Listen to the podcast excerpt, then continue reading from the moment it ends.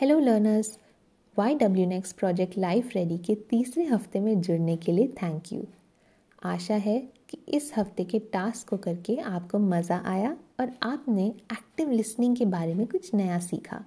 तो शुरू करेंगे। सबसे पहले आप जहाँ भी हैं, एक आरामदायक स्थिति में बैठ जाएँ। आँखों को बंद कर लें या नीचे की ओर भी देख सकते हैं और अपने हाथों को खाली रखें। अब एक लंबी गहरी सांस लेंगे।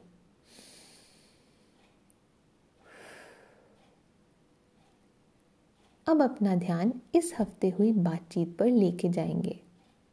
हमने किसी गाने या बातचीत के बारे में सोचकर ये हफ़्ता शुरू किया।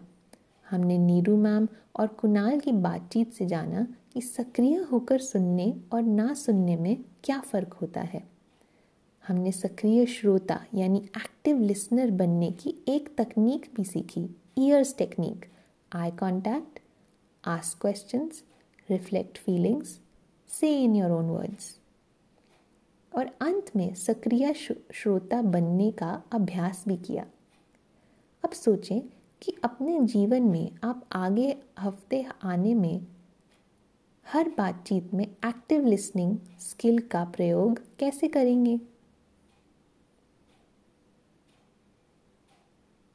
अब एक लंबी गहरी सांस लें और धीरे धीरे अपनी आँखें खोल सकते हैं। अपने उत्तर तुरंत हमें व्हाट्सएप ग्रुप में ऑडियो द्वारा या लिख कर बताएँ।